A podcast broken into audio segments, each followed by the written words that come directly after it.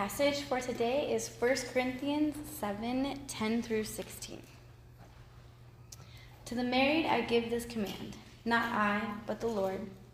A wife is not to leave her husband, but if she does leave, she must remain unmarried or be reconciled to her husband, and a husband is not to divorce his wife. But I, not the Lord, say to the rest, if any brother has an unbelieving wife, and she is willing to live with him, he must not divorce her. Also, if any woman has an unbelieving husband, and he is willing to live with her, she must not divorce her husband. For the unbelieving husband is made holy by the wife, and the unbelieving wife is made holy by the husband. Otherwise, your children would be unclean, but as it is, they are holy.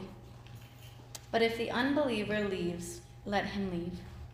A brother or a sister is not bound in such cases. God has called you to live in peace. Wife, for all you know, you might save your husband.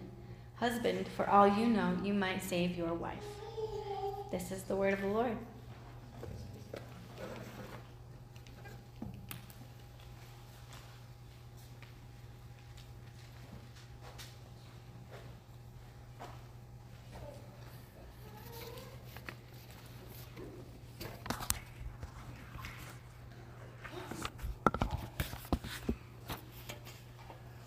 If you're here and you're married, I want you to think back to when you first thought about getting married. If you're here and you're not married and you want to be married, I want you to think and consider why it is that you want to be married. Why do we decide to get married? Why do we want to get married? You guys think of some of the answers that you have for those questions? This is the audience participation part of the service. Any answers to that question? Why did you want to get married? Why do you want to get married? Any answers to this? Not be lonely. To not be lonely. Yeah.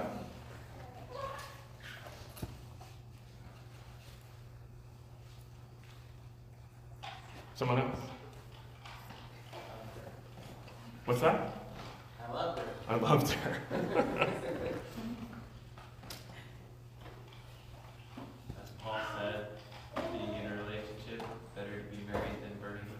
Go. I want to have sex in a way that is pleasing to God. We talked about that last week from chapter 7, verses 1-7. Someone else?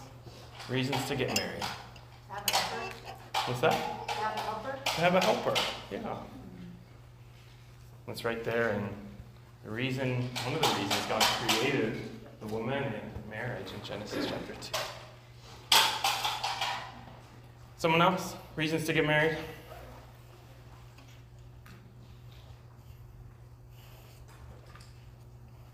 God said it was part of his plan, but it's good. It's good for us. Yep. It's good for the man to not be alone. That's right. It's interesting asking these questions when we were overseas. Often the answers were more practical. In the West, the answers are often more sentimental. In the East, you ask people, why do you get married? And I was like, well, financial stability. I want security. I want someone who will be with me and care for me, even in my old age. It's a bit more practical than we tend to be in the West, which is a little more sentimental. Often our answers to these questions are good.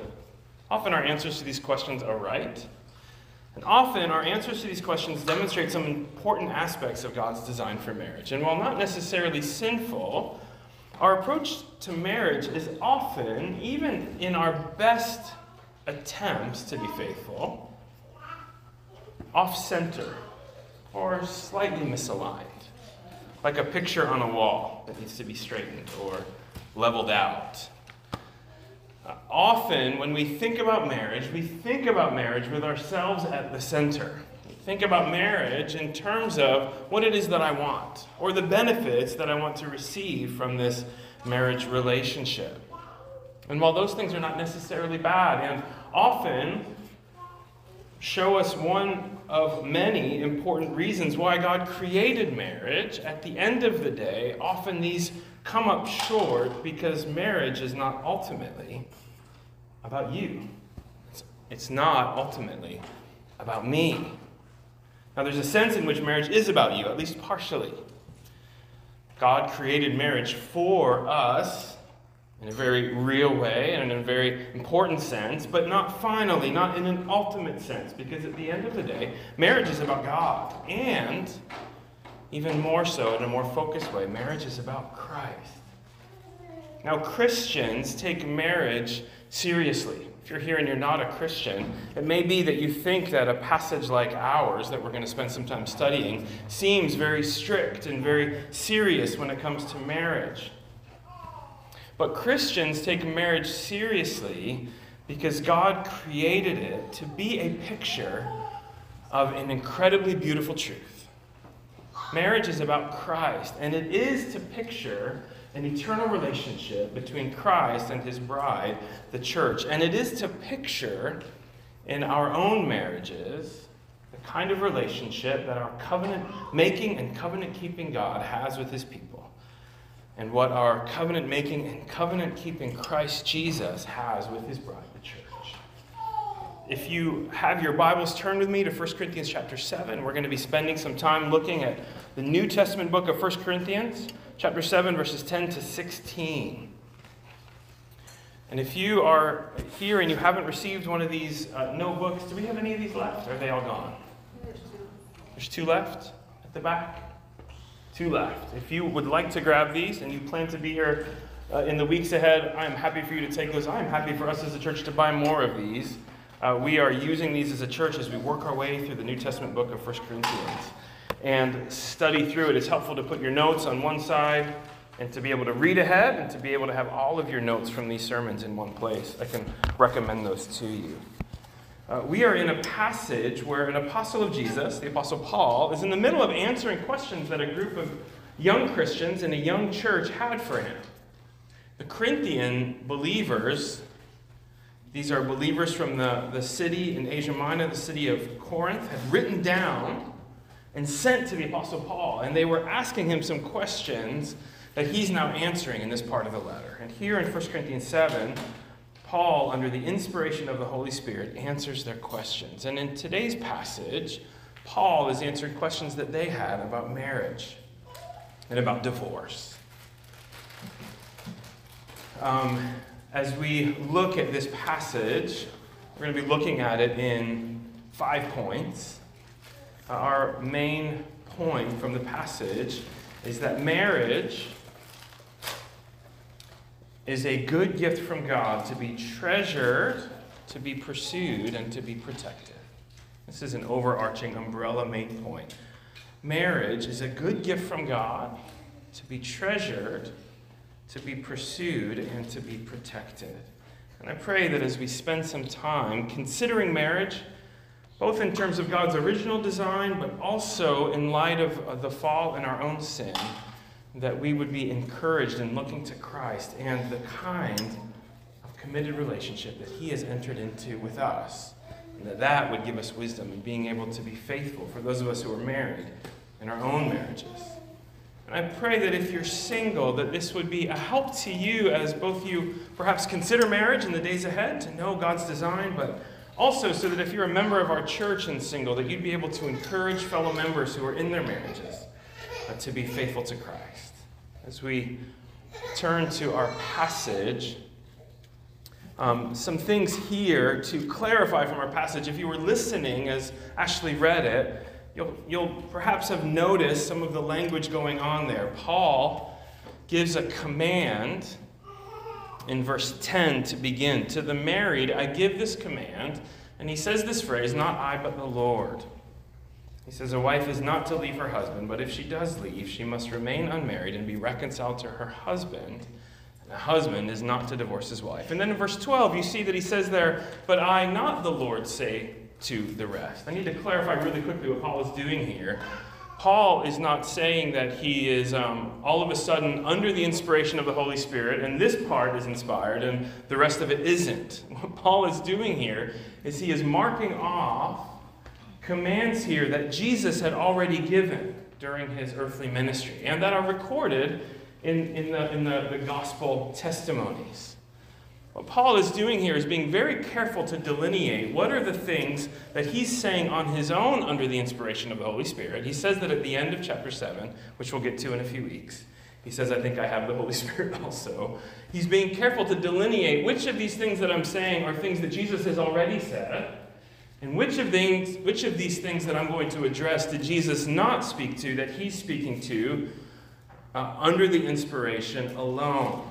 Now this is very important for us, because what Paul does in verses 10 and 11 is he's linking in the passage that Vincent read for us earlier in our scripture reading. He's also linking in passages like Matthew 5 that speak to marriage and divorce, and passages like Mark 10.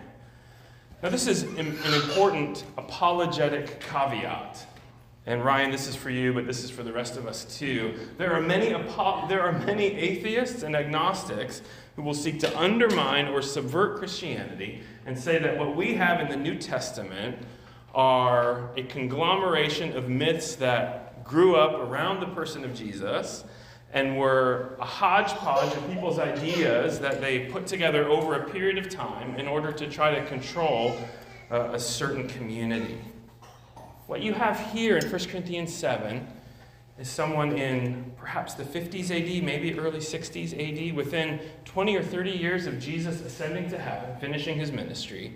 You have one of Jesus' followers being very careful to delineate which of the things he's writing down is actual words of Jesus and which of the things he's writing down are not the words of Jesus.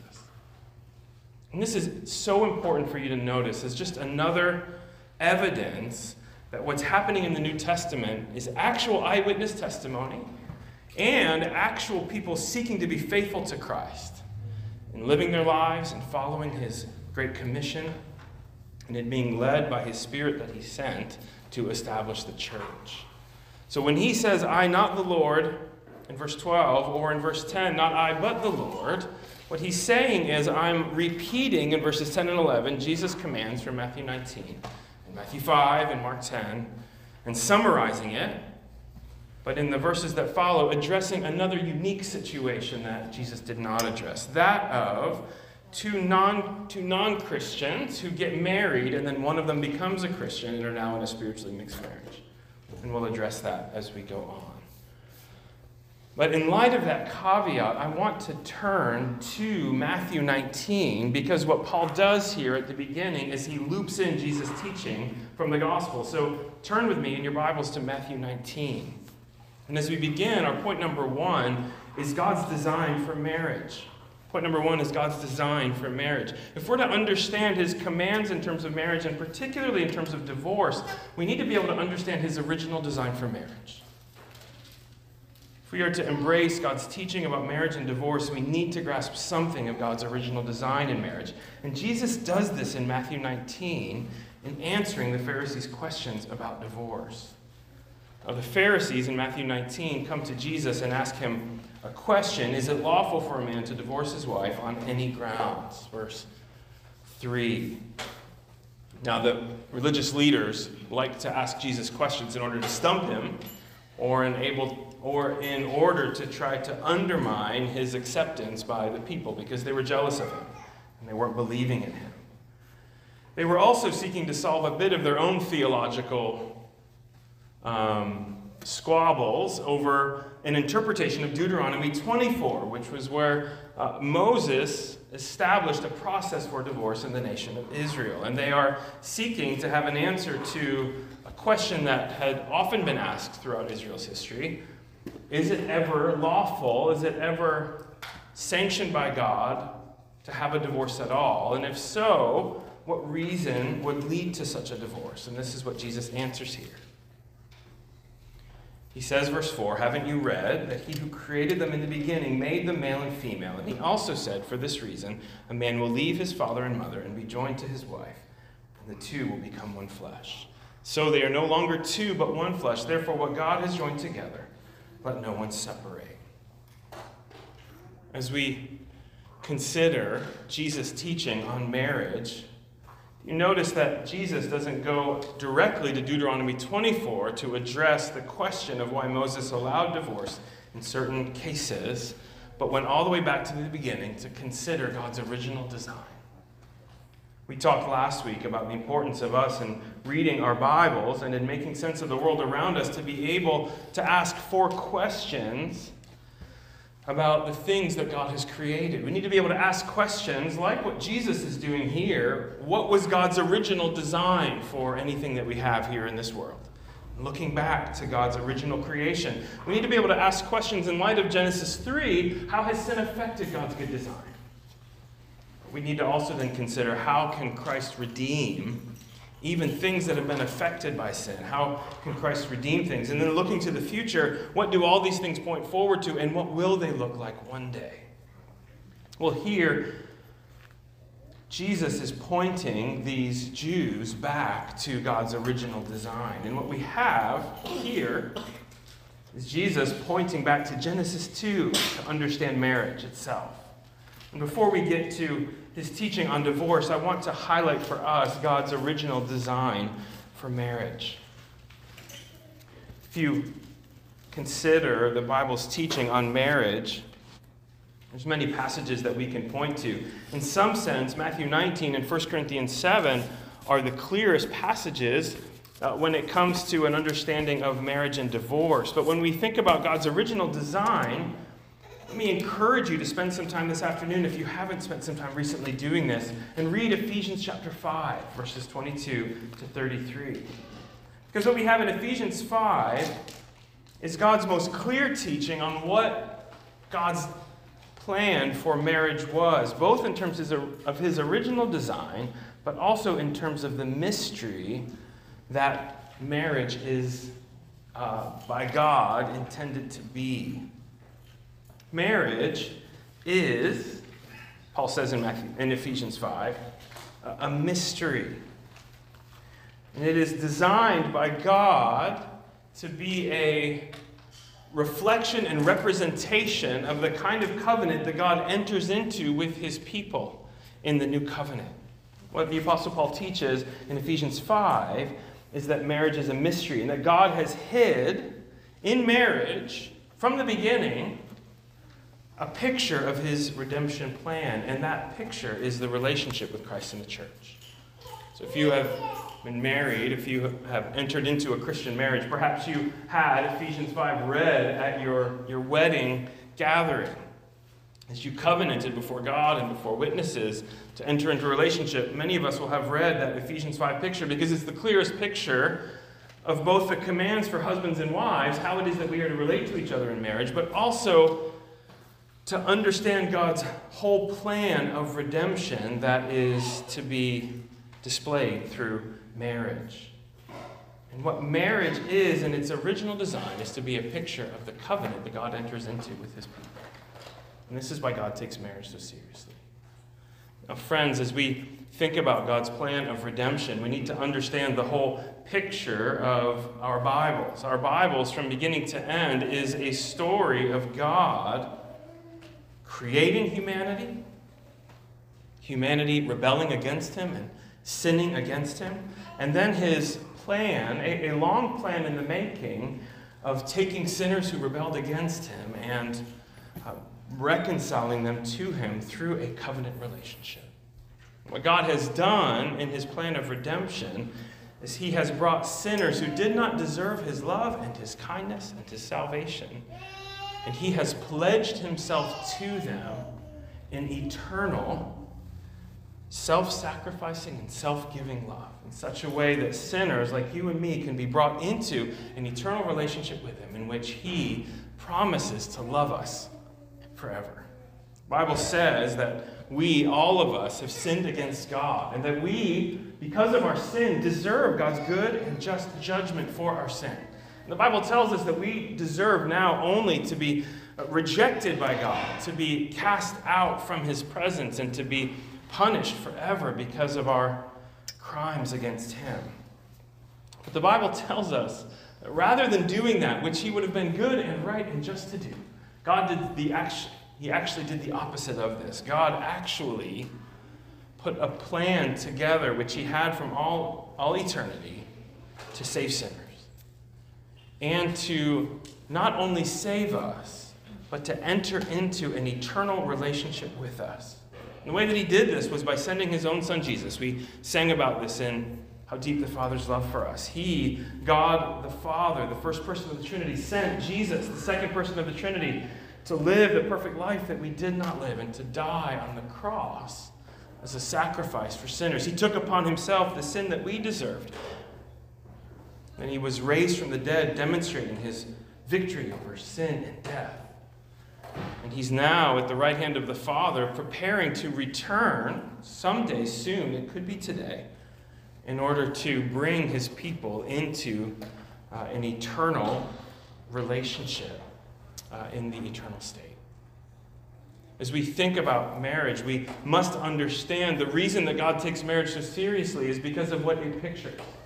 This isn't a throwaway thing that we can decide to enter into and then decide the next day to enter out of without taking it seriously, because in marriage, God has preserved a picture of this whole eternal plan, the plan that he has had from all eternity to bring sinners into a relationship with him through Christ.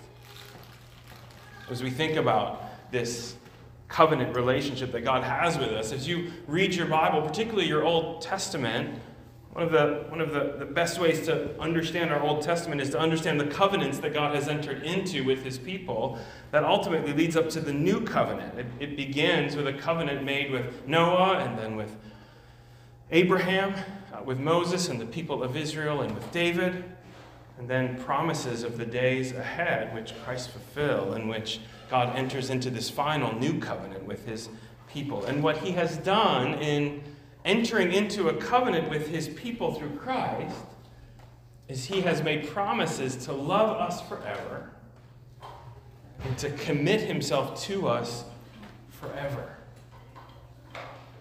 Now, we live in a day and age in which we have commitment phobia. We live in a day and age when most of us hesitate to make any kind of commitment.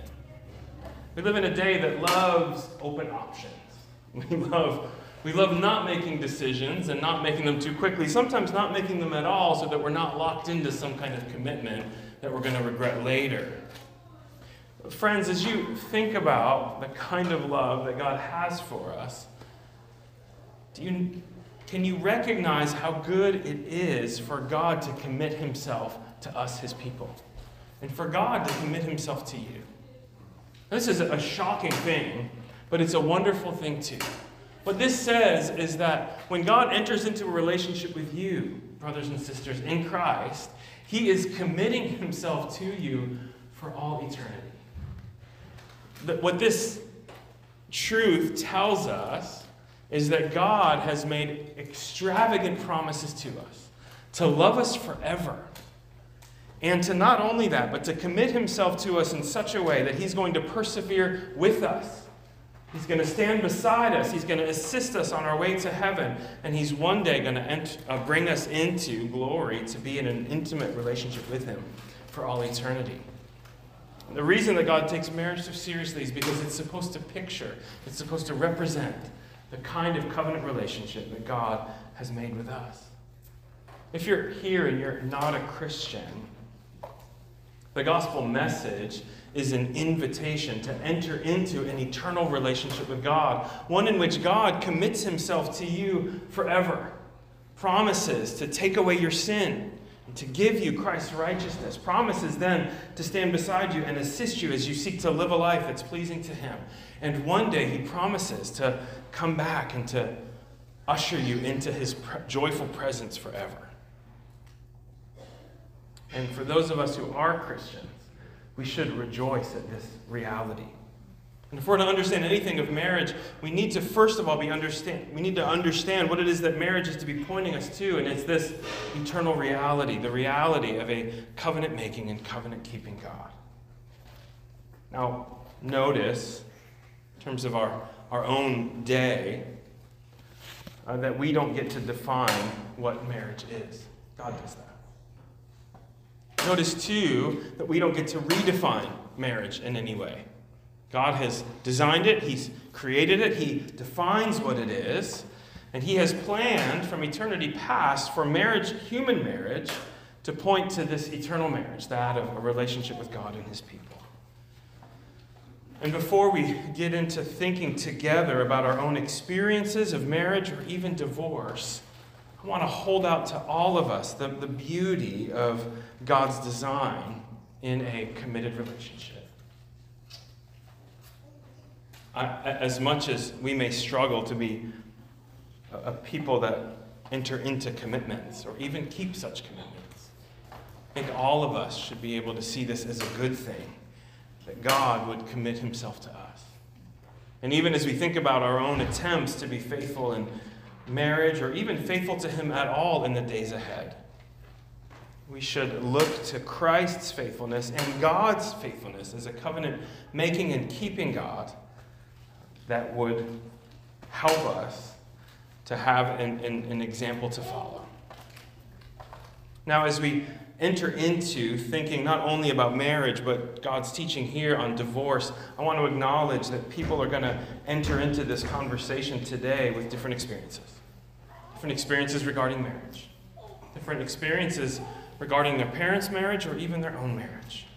Different experiences regarding divorce. Maybe that some people have experienced divorce in their lives in a close way that has created hurt beyond repair. Maybe that some have looked back and been thankful for divorce because it was a divorce that protected them from an abusive person.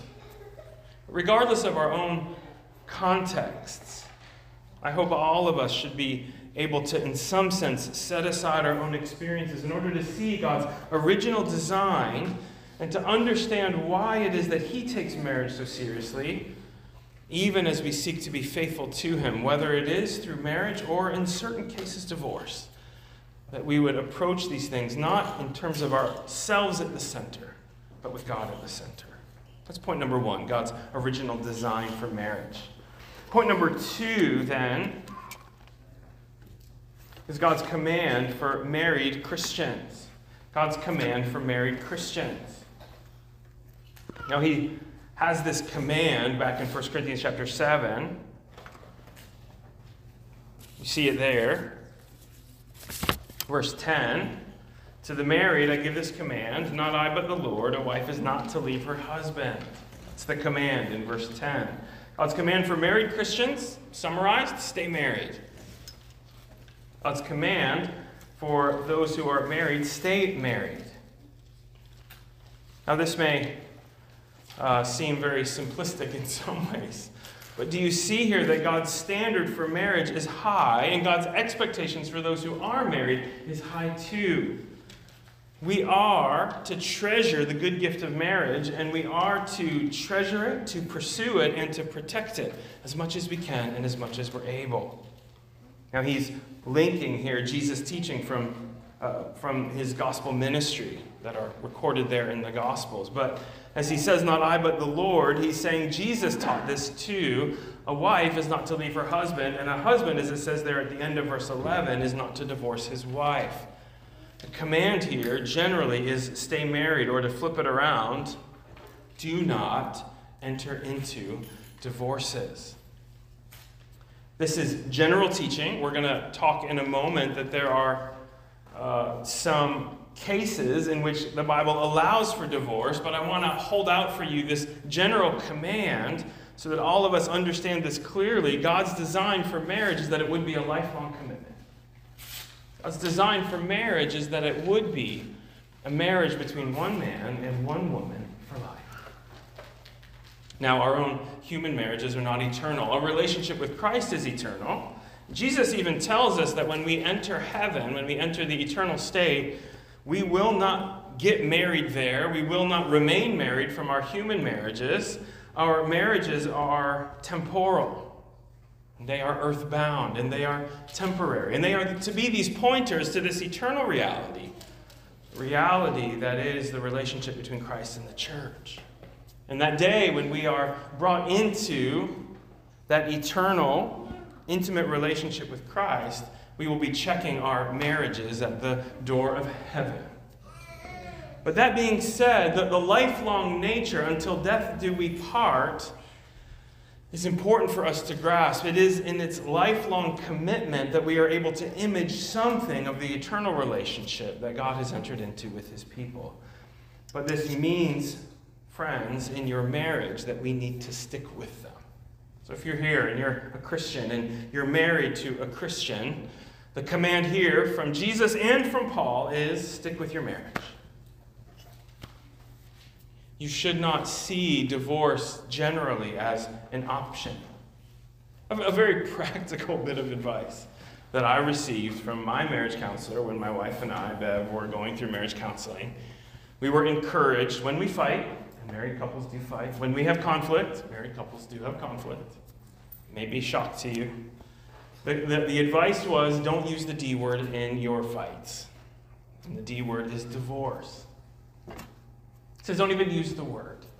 And in general, unless there's some extreme situation that happens, this is how we need to approach our marriages, those of us who are married friends.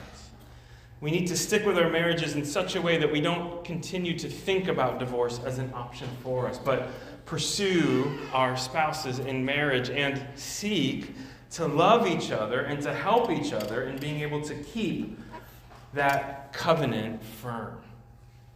And what this means too, friends, if you are here as a member of Immanuel, let me encourage you to help other married couples fight for their marriages. Even if you're single, friends. We'll talk about this a bit more later. Let me encourage even the singles among us to spend some time with married couples and to do what you can to encourage married couples to keep these commitments, these marriage vows that we've made. We, as a culture, speak vows to one another, and those vows are helpful summaries of the biblical teaching on marriage for us to remember. And we hear the same vows over and over again when we attend weddings, and it's helpful for us to remember the kinds of commitments that we've made to one another. And those vows are helpful often, not when things are going well, things are going smoothly, but to remember when things are going difficult. Let me encourage you, married couples, to bring other people into your marriages, to be honest when things aren't going well, to lean on your fellow brothers and sisters in Christ, your fellow members, to help you keep these commitments. We should, as a church, be helping each other follow Jesus, and that includes in being faithful to these commitments of sticking with our marriage. Point number 3, God's command for the unlawfully divorced Christian. You see it here in verse 11. Number 3 is God's command for the unlawfully divorced Christian. Now, I use the language of unlawfully divorced, meaning if you have entered into a marriage and you have abandoned that marriage and yet you didn't have a biblical reason for that divorce, Paul says you need to be reconciled to your husband or your wife, verse 11. Now, I'm going to have you turn really quickly to Malachi chapter 2. What we have in Malachi chapter 2 is a really helpful image from the Old Testament to help us understand how we should think about unlawful divorces. If you look at Malachi chapter 2, God is angry with the people of Israel in Malachi chapter 2 because they have been entering into marriages with Jews, having children, and then as they get older and richer, abandoning the wives of their youth, that is, the wife that they married when they were young. And they are trading their spouses in for new and younger wives. God is angry with them because they are breaking off marriages unlawfully. Look at Malachi chapter 2, verse 14. It says that God is angry and he's not accepting their offerings. Why? You ask, verse 14, because even though the Lord has been a witness between you and the wife of your youth, you have acted treacherously against her. She was your marriage partner and your wife by covenant. Didn't God make them one and give them a portion of spirit? What God is saying here is, if you have broken off a marriage unlawfully, the command for you is to enter back into that relationship again, because God is standing witness over those vows that you made and holding you accountable to them. And in God's eyes, what this implies, in God's eyes, an unlawful divorce, God isn't recognizing as legitimate and is actually holding you accountable to go back to that spouse that you've abandoned and to keep those vows that you've made. He views it as a lifelong commitment. And for you to break that unlawfully is sin. And the command here from Jesus and the Apostle Paul is to reconcile with your original spouse. It says here, God was witness to these weddings. As you think about your own wedding and think back to the invite list that you made, when you think about sending out those invitations to the people that you wanted to be there and wanted to buy dinner for, right? How many of us invited God to our wedding? Well, we thought about him. I don't think we sent him an invitation, but what this says is whether he was invited or not, he was there. And as the one who created marriage and the one who stands over marriage as judge, he is holding all of us accountable to those vows that we made. He was there. He stood witness to it. He stood as judge over it, and he's going to hold you accountable for what you do with those vows that you made. And there's a sense in which that's heavy, but I want all of us to feel the heaviness here. God is jealous for marriage. He's jealous here for women that are being abandoned and left alone at a time when they wouldn't be able to provide for themselves. He's jealous for those women, those daughters of his own that he loves, but he's jealous for these marriages to be a picture, a true picture of what his love is like, a covenant-keeping love. It's important for us, friends, to think about our marriage, not with ourselves at the center, but with God at the center, and not with our own desires at the center, but God's desires at the center. We should have a concern for what God says is right and wrong. And if any of us here have abandoned a marriage or are even thinking of abandoning a marriage for reasons that are not biblical or lawful, the command for you is to be reconciled to your spouse. If you have questions about this, and I think questions on marriage or divorce are some of the most common that I might receive as a pastor throughout the years, let me encourage you to speak to a pastor, to your own pastor or elders, to help you sort out any particular situation that you're in. It may be that if you have abandoned a marriage that was wrong, things have moved to a point where you won't be able to do this. But as much as depends on you, let me encourage you to be faithful, to be reconciled if you can. Point number 4, God's command then for spiritually mixed marriages. Point number 4, God's command for spiritually mixed marriages. Here, Paul, and this is the longest section of this passage, verses 12 and following, addresses the unique situation of what do we do in a spiritually mixed marriage. What I mean by that is a marriage in which one of the spouses is a Christian and one is not. Now, this is an issue that Jesus didn't address because the gospel had not progressed to the nations and to the Gentiles the way that it had in Paul's day through his ministry of taking the gospel to the nations. And as the gospel went forward, as it went into different cities, and as people responded to that gospel message, there were situations in which two non-Christians who had already been married, one of them gets saved and the other doesn't. And it looks like there were couples here in Corinth that were contemplating divorcing their non-Christian spouses that they had entered into a marriage relationship with, out of a concern, perhaps, that being in such a close relationship with a pagan spouse, perhaps an idol-worshiping spouse, a concern that in this marriage relationship, that being so close with a pagan spouse now as a Christian was going to have a negative effect on them, and in fact was going to have a corrupting influence on them. And so Paul here addresses the case that Jesus did not address in the Gospels, what happens in a spiritually mixed marriage. Now, as we piece together what kind of context was going on in Corinth for us to understand the teaching here, my understanding is that these Christians were reading their Old Testaments and having their Old Testaments read to them.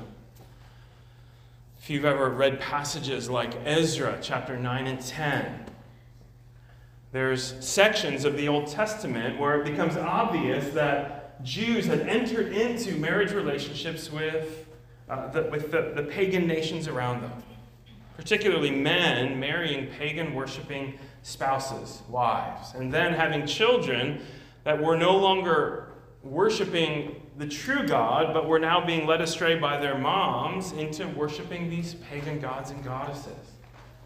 Ezra 9 and 10 is a shocking passage in some ways. Because that passage, the command for these people is you need to put away your pagan spouse, and you even need to put away your pagan children. You need to cut them off and remove them from among you and end that relationship.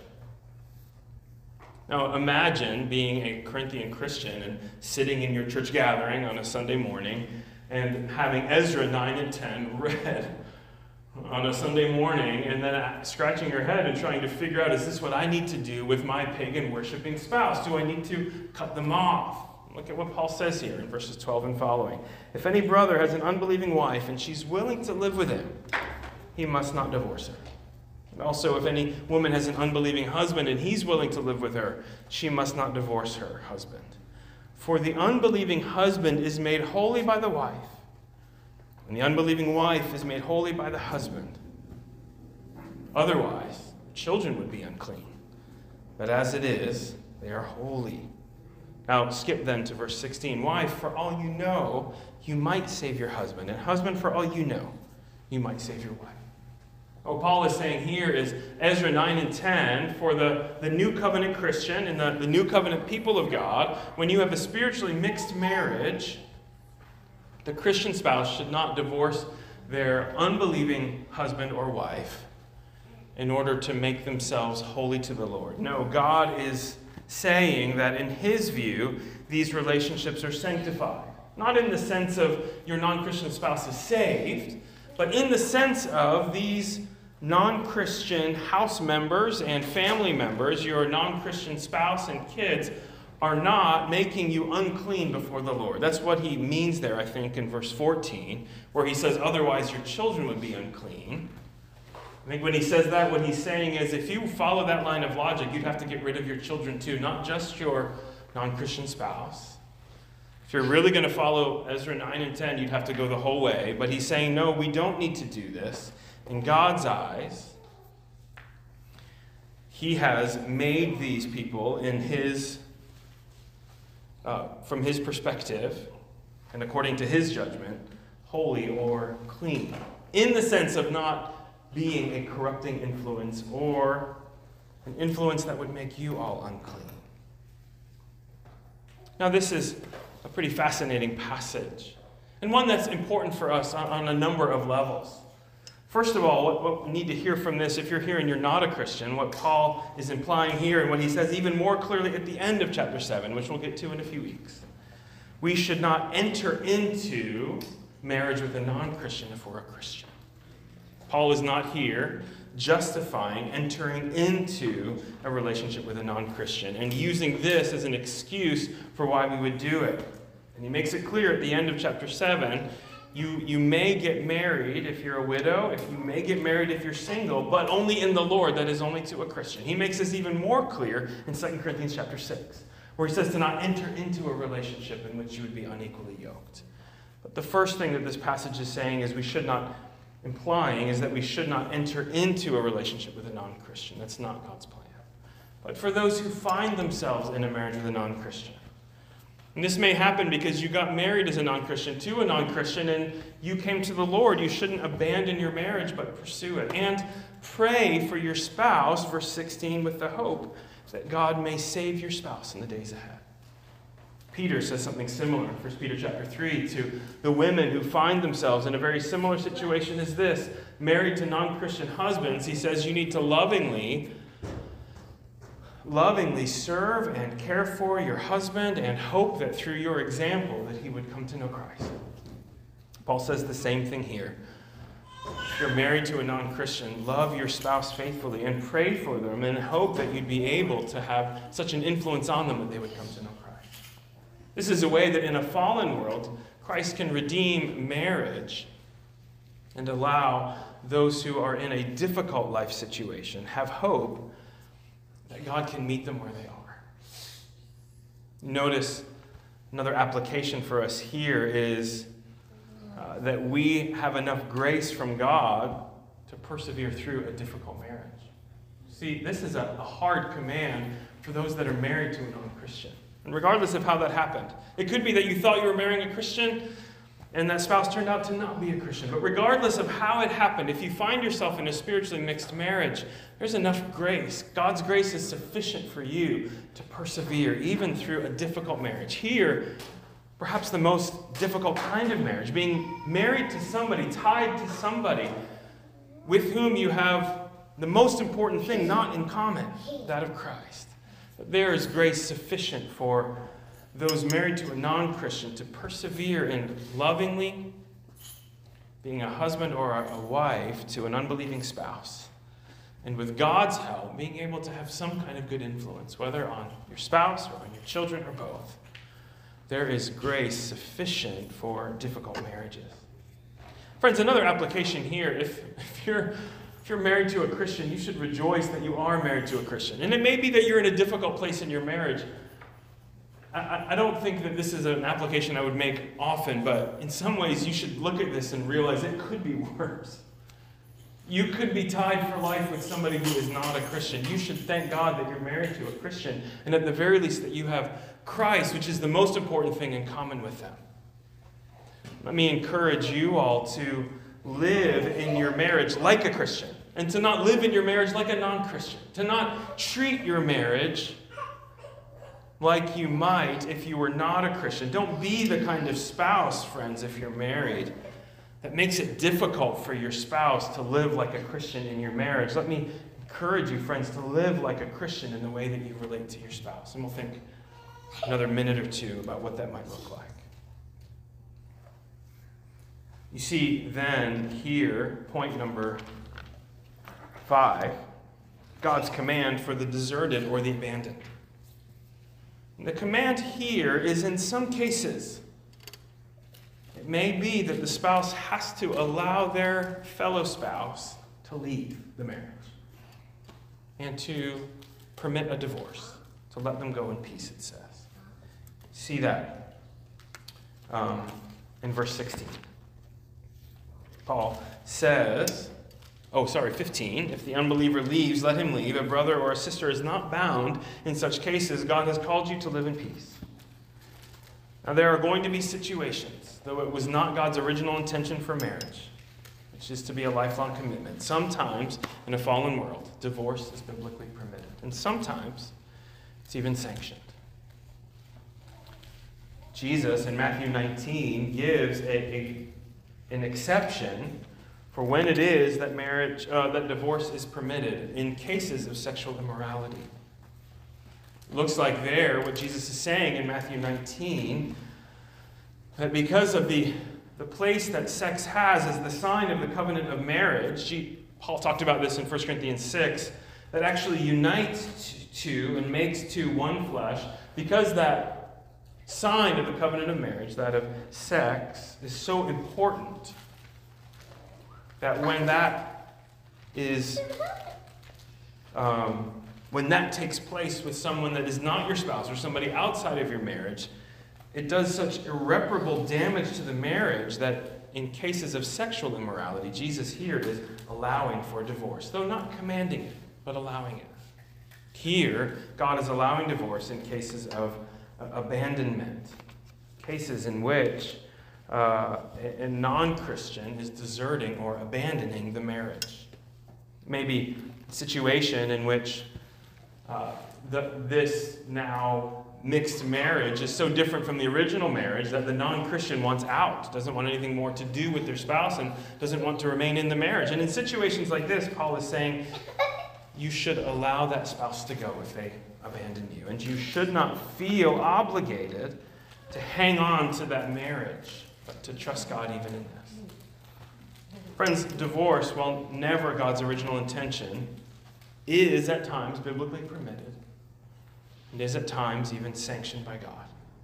And when that is, and sometimes is a hard call to make. Let me encourage you not to make this call on your own, but to bring other Christians into this conversation with you as you seek to follow God and to be faithful to Him and to His commands and faithful to His word. I encourage you to pursue counsel from pastors and elders in this. I remember having some of the most difficult elders meetings in days past as an elder at different churches, trying to sort out whether to give counsel or encouragement or even to permit or allow a member to pursue a divorce. Those are hard calls to make, and ones that would sometimes take hours for elders and pastors who are steeped in the Bible to sort out and to make the call on. Let me encourage you, friends, to not make a decision like this alone. Friends, as well, for those of us who are married, for those of us who are single, for those of us who are seeking to be faithful members of Immanuel Church, let me make an application for us as a church when it comes to divorce.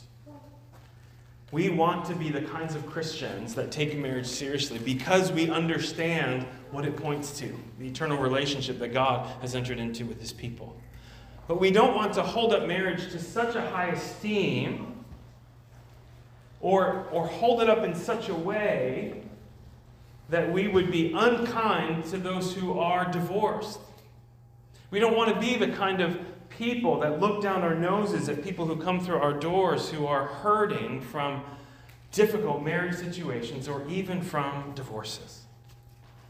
We want to be the kind of loving community that on the one hand can hold up marriage as a good thing, hold up marriage as something to be treasured and pursued and protected, and yet at the same time to be able to love all of the people who come through our doors who are hurting and in need of help.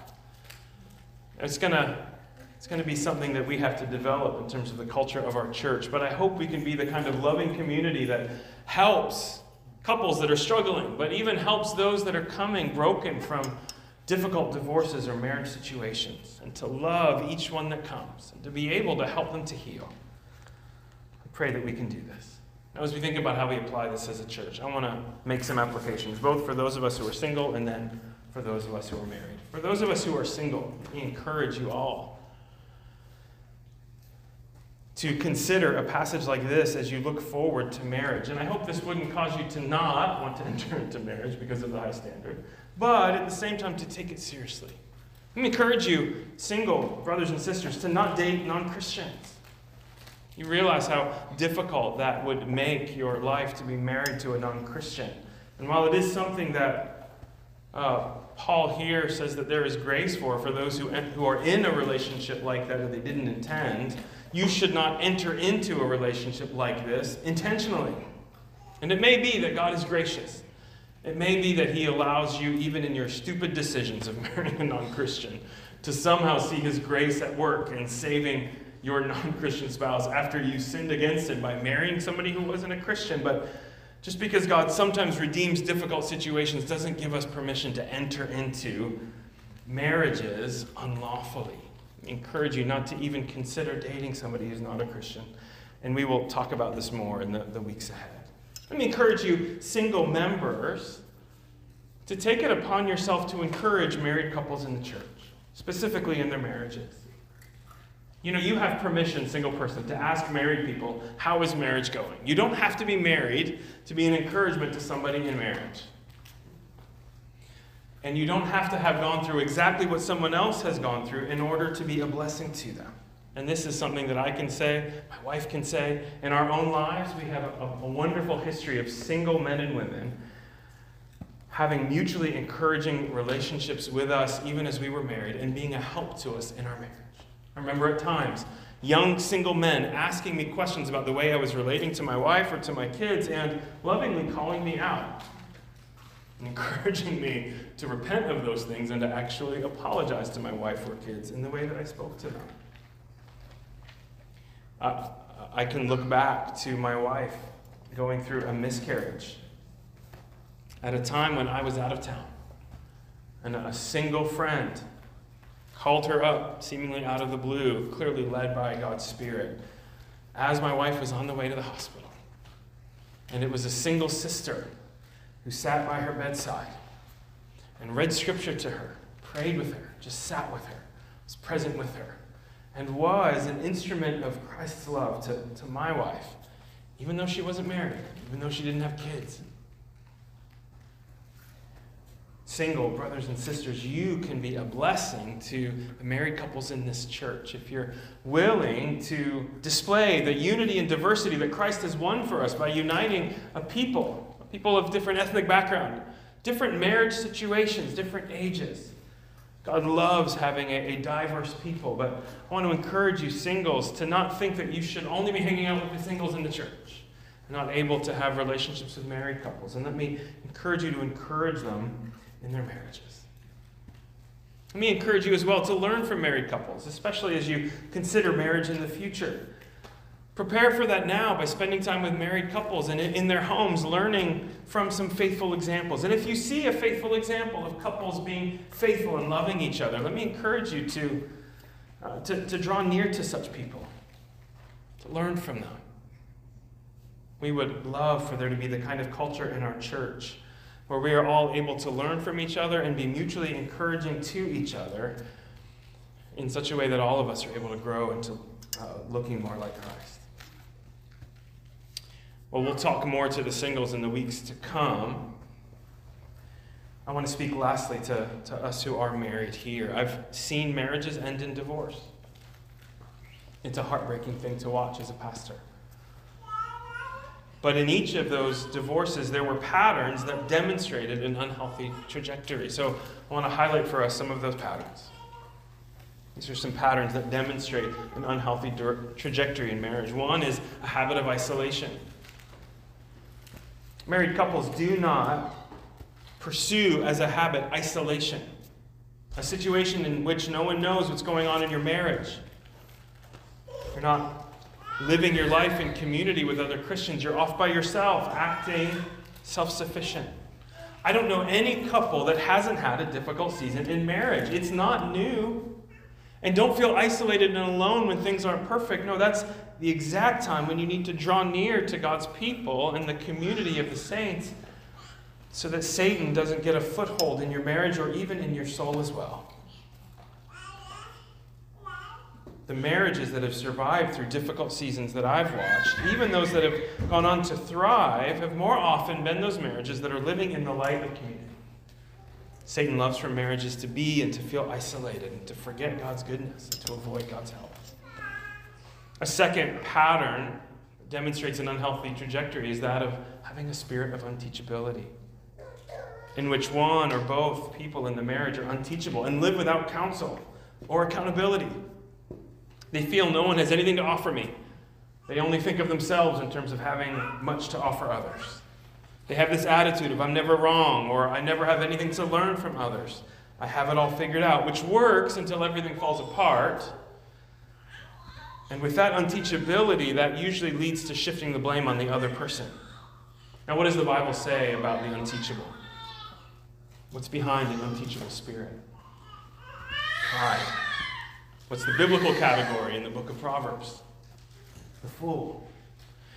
The one who rejects wisdom and godly counsel. The solution here is to humbly pursue counsel and encouragement. To pursue others in your life that you can learn from and can help you to grow. I think as Christians, we should consider the other spirit-filled Christians in our church and consider all of them in such a way that we should think of each person as there's something that everyone here can teach me. That's going to be so good for you as a Christian, but particularly in marriage. Another pattern that demonstrates an unhealthy trajectory is the lack of prioritizing your own relationship with God. Your marriage, brothers and sisters, is only as strong as each person's relationship with God in that marriage. A symptom of this is to put the burden for your happiness on your spouse. But God has made us to find our happiness in Him. And He is the source of all goodness, and He should be the source of our joy, the primary source of our joy. If we put the burden of our joy and happiness on our spouse, we will crush them with impossible expectations. Friends, let me encourage you in marriage to find your delight in God first and foremost, and don't place the undue burden of your happiness on your spouse. They may be able to contribute some aspects of happiness, but they can't ultimately make you happy. They won't be able to carry that burden. And I don't know if you've noticed this, but these kinds of things, they apply to everyone, even to the singles, to circle back. So whether you're married or not, single brothers and sisters, you should be humble. You should be teachable. You should live in the light of community, and you should seek your happiness only primarily in the Lord. And while pursuing these things will help married couples in their marriages, they will also help every Christian to live a fruitful and faithful Christian life. Now there's hope even for difficult marriages. I've seen marriages come back from the brink. A few practical encouragements on how to foster marriage. Let me encourage you first and foremost to draw near to the Lord, friends. If you want to have a happy marriage, draw near to the Lord. Spend time with your own personal relationship with the Lord. And before you work on your marriage, make sure that your relationship with God is in a good place. Secondly, let me encourage you, married couples, tend your garden. There's an image in Song of Songs of your marriage relationship being a garden. You need to spend time investing in that marriage, in that garden. Now, if you're walking about Fullerton and you see a tended garden, do you think to yourself that happened all by itself? No, if you see a beautiful garden, you know that demonstrates hours of toil and labor. A garden doesn't stay beautiful without work. And the same thing is true in a marriage relationship. We need to pursue it. We need to, married couples, pursue one another in love. Seek to encourage each other spiritually. Seek to communicate, to talk. To talk always, to talk often. To invest time in your marriage. It's good work. It's often hard work, but like gardening, it's rewarding work too. And at times, and this is a final one, spend some time weeding your garden. You need to spend some time fighting sin individually, but also spend time working together on the things that divide you or the things that come between you, or work on uprooting habits that harm your marriage or sins that plague your marriage. You need to work on the weeding work of uprooting the things that are having a negative effect on your marriage. I encourage you to take time to do this and to know that if your marriage is going well, it's not because it happened accidentally, but because of the work that, by the Spirit's help, God has helped you to do. Friends, we should conclude.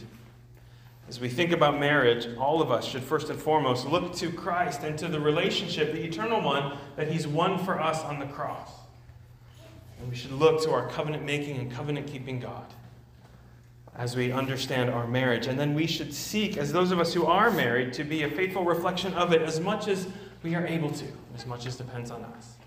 And friends, married and single, we should seek as a church to help each other, to treasure marriage, to pursue it and to protect it. Pray that God helps us to do this. Let's pray. Father, thank you for Christ. Thank you for the love that you have won for us in Christ.